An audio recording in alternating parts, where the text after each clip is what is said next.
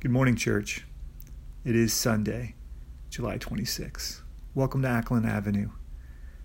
We hope you feel loved and welcomed. And if you need anything, please seek one of our elders out. Uh, and we would love to connect and figure out how we can help. As we begin today, I'm going to be reading from a Holman Christian Standard Bible. I'm going to be reading Genesis chapter 29, starting in verse 15. Laban said to him, Just because you're my relative, should you work for me for nothing? Tell me what your wages should be. Now Laban had two daughters. The older was named Leah, and the younger was named Rachel. Leah had ordinary eyes, but Rachel was shapely and beautiful. Jacob loved Rachel, so he answered Laban, I'll work for, work for you seven years for your younger daughter Rachel. Laban replied, Better that I give her to you than to some other man. Stay with me. So Jacob worked seven years for Rachel, and they seemed like only a few days to him because of his love for her. Then Jacob said to Laban, Give me my wife, for my time is completed. I want to sleep with her. So Laban invited all the men of the place to a feast. That evening Laban took his daughter Leah and gave her to Jacob, and he slept with her. And Laban gave his slave Zilpah to his daughter Leah as her slave. When morning came, there was Leah. So he said to Laban, What is this you've done to me? Wasn't it for Rachel that I worked for you? Why have you deceived me? Laban answered, It is not custom in this place to give the younger daughter in marriage before the firstborn. Complete this week of wedding celebration, and we will also give you the younger one in return for working yet another seven years for me. And Jacob did just that. He finished the week of celebration, and Laban gave him his daughter Rachel as his wife. Bow with me. Lord God, I, I don't claim to grasp everything in this story. But I do see complicated things. And that there is not always a clear answer. I often refer to it as living in the gray. God, life is complicated.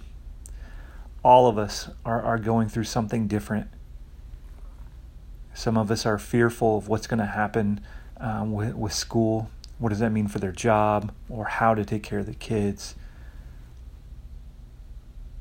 Some of us are concerned about our own jobs, whether we're going to be able to keep on working or if we're going to be cut or let go or something worse. We've got family members, we've got loved ones that we haven't been able to connect with that might be ill, that might be sick. There's fear, Lord God. All of this is real. We're all feeling something. We're all needing something. And Lord, I pray that we are spending our time writing down, getting on our faces, being in our closets, talking to you, trying to figure out what's next and, how we can give you our burdens so that we can walk. Lord, I pray for your fulfillment. I pray for your healing. Pray for your love. Pray for your cleansing. Pray for your protection. God, as we read through the new through the Bible, we hear stories that offer all those things. And we want to believe them and we want to emulate the wisdom that we have learned. We want to be radiant with you. God, walk with us. Help us to walk with you. Thank you, Lord, for listening, for being present with us. Pray this all in your name. Amen.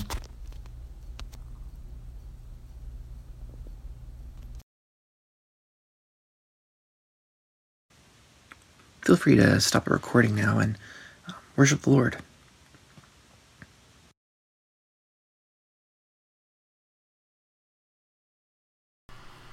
I'll be reading from Psalm 119, verses 129 through 136. Your statutes are wonderful, therefore I obey them. The unfolding of your words gives light, it gives understanding to the simple. I open my mouth and pant longing for your commands. Turn to me and have mercy on me, as you always do to those who love your name. Direct my footsteps according to your word. Let no sin rule over me. Redeem me from human oppression, that I may obey your precepts. Make your face shine on your servant, and teach me your decrees. Streams of tears flow from my eyes, for your law is not obeyed. Let's pray. Lord, we come before you, thankful for another week and for the blessings you have brought to us. We ask for your guidance through troubles and hardships. Please direct not only our footsteps, but those of our community and our leaders. Protect us from oppression, corruption, and sin. Help us to find peace and patience when both are lacking. We ask these things in love and reverence by your Son, Jesus' name. Amen.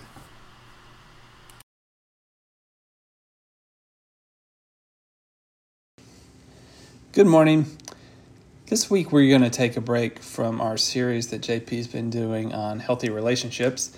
And I felt kind of drawn to a couple of verses in Mark. So we're going to start there in Mark chapter 2, verses 21 and 22. No one sews a patch of unshrunk cloth on an old garment. If he does, the new piece will pull away from the old, and a worse tear will result. And no one pours new wine into old wineskins. If he does, the wine will burst the skins, and both the wine and the wineskins will be ruined. Instead, new wine is poured into new wineskins. I was thinking back on our prayer retreat um, that Ryan Sullenberger led back in February, and it kind of struck me just how eerily appropriate that was in light of what we've seen in 2020. We talked at the retreat about faith in liminal spaces. I wasn't really familiar with that term at the time, uh, but liminal space refers to a time of transition and the way that pain and hurt can accompany us through a transformation. I think the Israelites in the wilderness or Jonah in the belly of the fish, the struggles that change us and that we usually don't appreciate uh, until after the fact for, for the effect that they've had on our lives. One quote, one quote I wrote in my notebook that weekend uh, was from Flannery O'Connor, and she said, Sickness is more instructive than a long trip to Europe. So, none of us had any idea uh, at that retreat how appropriate the subject matter would be uh, but I've been wondering this week um, how have the last four months for us kind of been a time in liminal space? And I want to be careful not to romanticize this virus. Uh, I'm not going to talk about it as a gift because I don't I don't see it as a gift. It's horrible and the loss of life is tragic. But I am interested in how this is changing us. I live with three people and I look in the mirror and I, I know that we've been affected by this in my house. Our passage from Mark about new wine in old wineskins is something that we've heard all of our lives. And I haven't always understood it, I don't think, uh, even on a surface level. Maybe my parents just didn't want to talk about wine a lot to me. But you probably know. But the idea is that new wineskin, the new wine goes into new wineskin because as it ferments, the wine produces gas that stretches the wineskin. Uh, old wineskins, after they've been stretched out, they get hardened and they're no longer elastic and able to stretch. So, you wouldn't put new wine in an old wineskin because it's already been hardened and then it would burst. Most read this as Jesus responding to questioning from the Pharisees.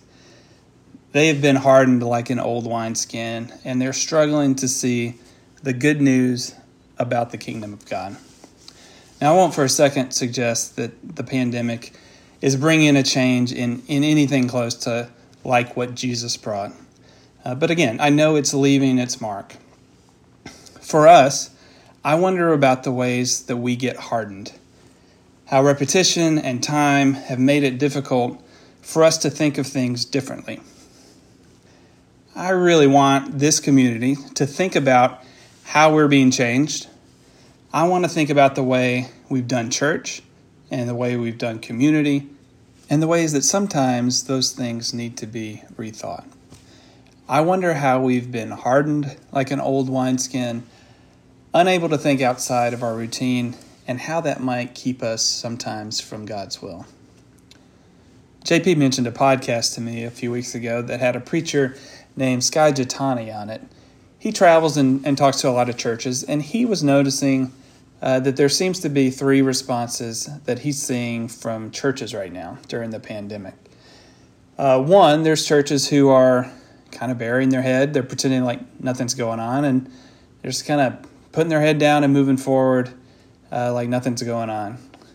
A second group of churches, they're just they're hanging on, hoping for better health numbers, you know, doing their podcast, but just really, really anxious for the days to kind of get back to the way things have always been. But there's a third group that he points out that's actively using the disruption of the virus to consider how their common life could look different, and maybe in some ways needs to look different. This made me think about some ways I really want us to pursue a new wineskin mentality.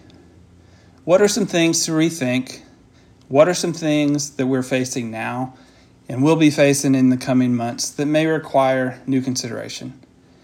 And to be clear, I'm not suggesting that a new wineskin mentality will lead to wholesale change. Actually, maybe just the opposite. Rethinking a belief uh, doesn't necessarily mean moving away from something. I think a lot of times it can mean uh, that it adds depth to what you already believe. So, what are some of the things that I'm, I'm thinking about? First, I'm curious how our involvement with each other can expand. And by that, I, I don't just mean more Acklen events, but how can our relationships grow deeper? Our shared mission of discipleship be more at the forefront of what we talk about. For a lot of us, Sunday has been when we've interacted. But since March, Sundays have largely been taken away. Were we any less the church when we could only gather on Zoom or through a podcast? What if we intentionally tried to become a community of people that value a driveway visit to a lonely friend in the same way we value an encouraging sermon? How do we begin to see Saturday afternoon as sacred in the same way we see Sunday? Are we wineskins that can accept something like that? Secondly, and this one I've been encouraged on lately, but how can we be better with hard conversations? How do we love one another through disagreement? How do we learn to listen and to give the benefit of the doubt to someone we think we already disagree with? Because November is coming and we have some feelings about the election. I have feelings about the election. And the goal just can't be for us to avoid talking about it. But can we have a goal to be a community that practices listening in good faith? Can I assume the very best about the person I disagree with? Man, for me, that is nearly impossible if I don't already love that person. We're talking about race on Wednesday nights, and I know that has had its challenging moments. But you are the people that I need to engage with on this. I need to hear from you on race. I need to hear from the body of Christ on what it means to carry my cross, on what it means to be a better husband, on what it means to love my neighbor when I'm pretty sure my neighbor is voting for the wrong person. I need to encounter differing opinions in the flesh, not online where there's no bond to offer protection.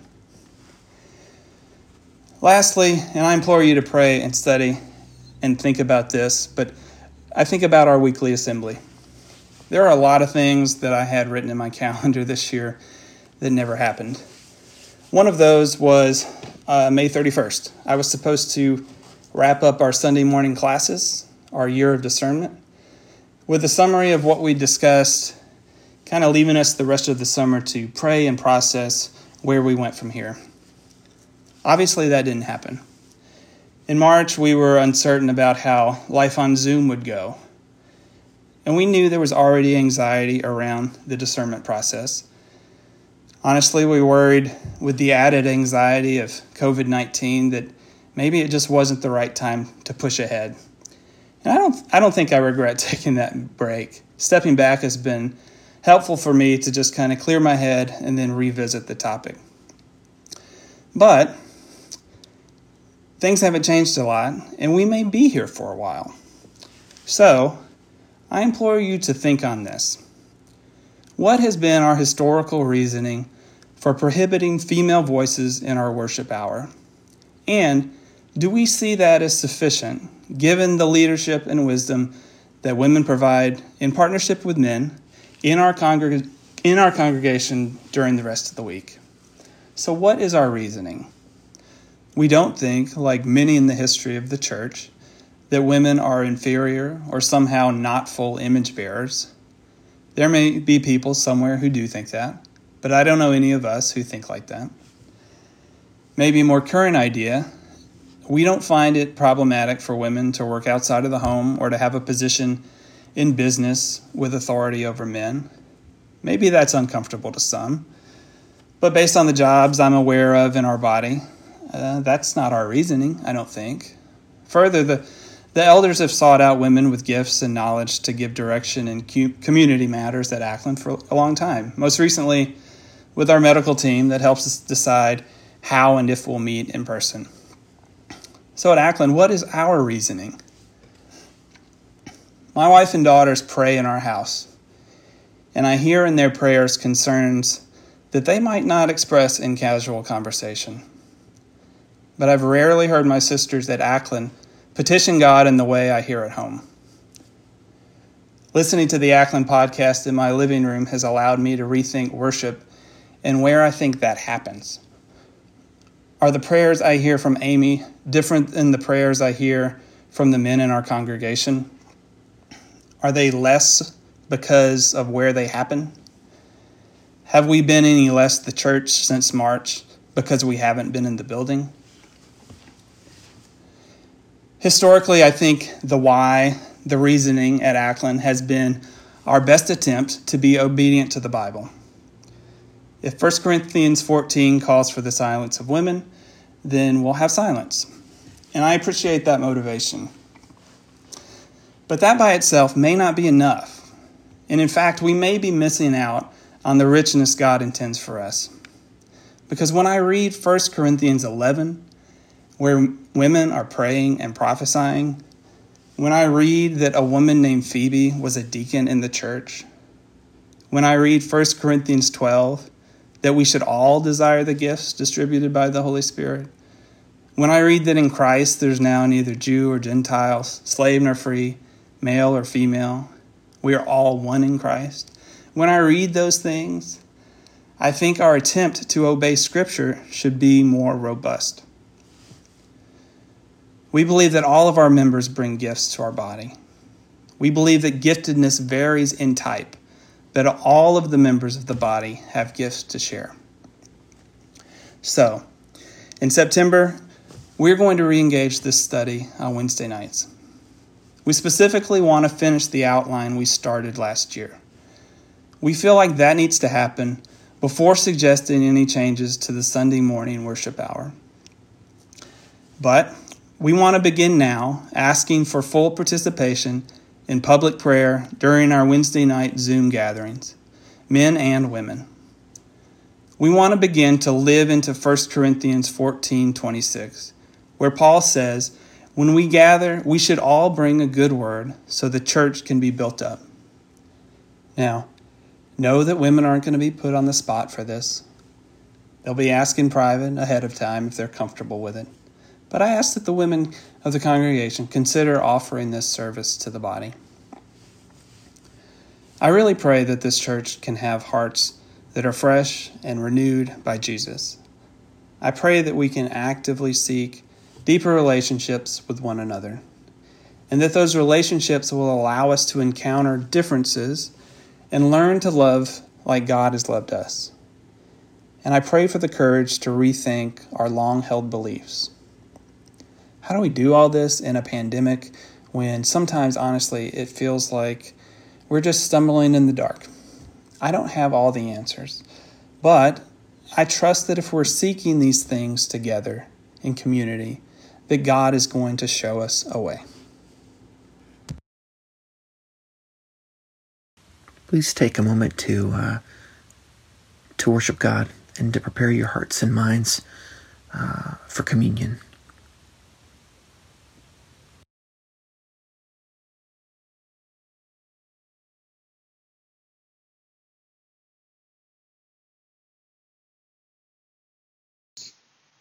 Let's enter into our communion meditation together. For in the night in which he was betrayed, he took bread, and when he had given thanks to thee, he broke it and gave it to his disciples, saying, Take, eat. This is my body, which is given for you. Do this in remembrance of me. Likewise, after supper, he took the cup and when he had given thanks, he gave it to them, saying, Drink this, all of you, for this is my blood of the new covenant, which is shed for you and for many for the remission of sins. Do this as often as you drink it in remembrance of me. Let's pray together. Lord, we gather together this morning as families, as a community that is distanced, uh, whether we are in just small groups or we're together on Zoom. Lord, we we recognize that that we can't be together as a whole body and we miss it. And yet, Lord, we are, are thankful that we can gather much as in the way that you did with the disciples in the upper room and just remember uh, the sacrifice that you have made for us. Lord, I pray that you will be with us as we take of this this morning, that we will remember your body that was broken, that we will remember your blood that has washed us clean. Lord, always help us to remember the love uh, that you have shown for us, the mercy that you have given us, and, and the grace that you freely offer us. It's through your Son's name we pray. Amen.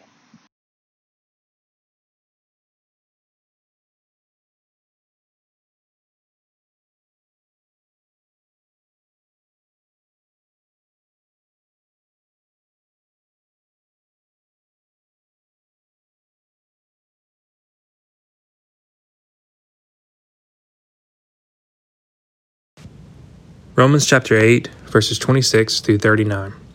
In the same way, the Spirit helps us in our weakness.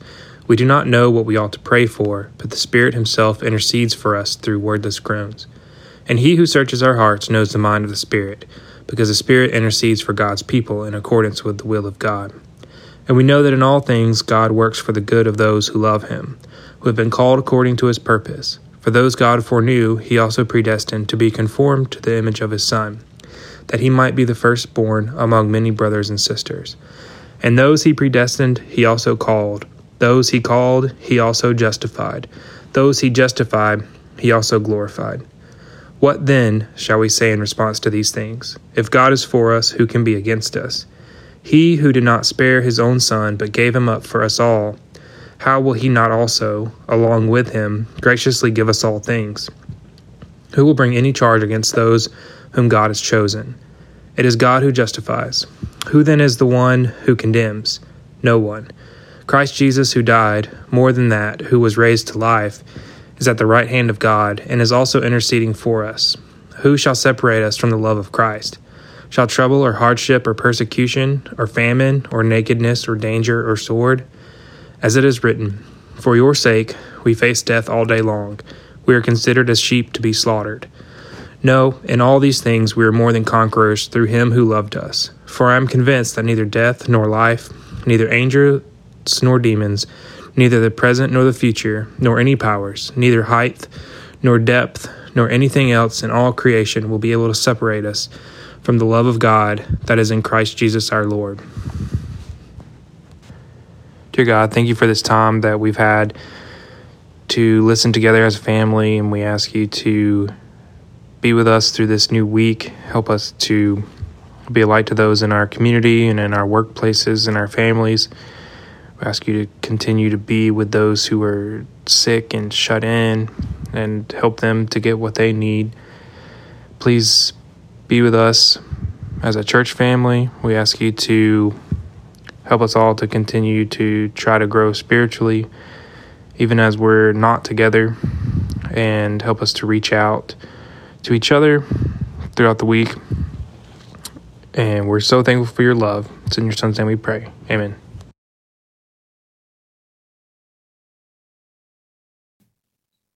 Good morning, everybody. It is nice to imagine all of your smiling faces that I hope we'll get to see again one day soon.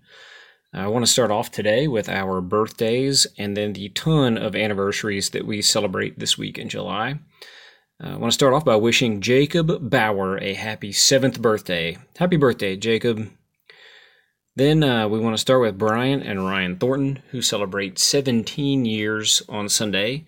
Tim and Jackie Spivey celebrate 18 on Monday.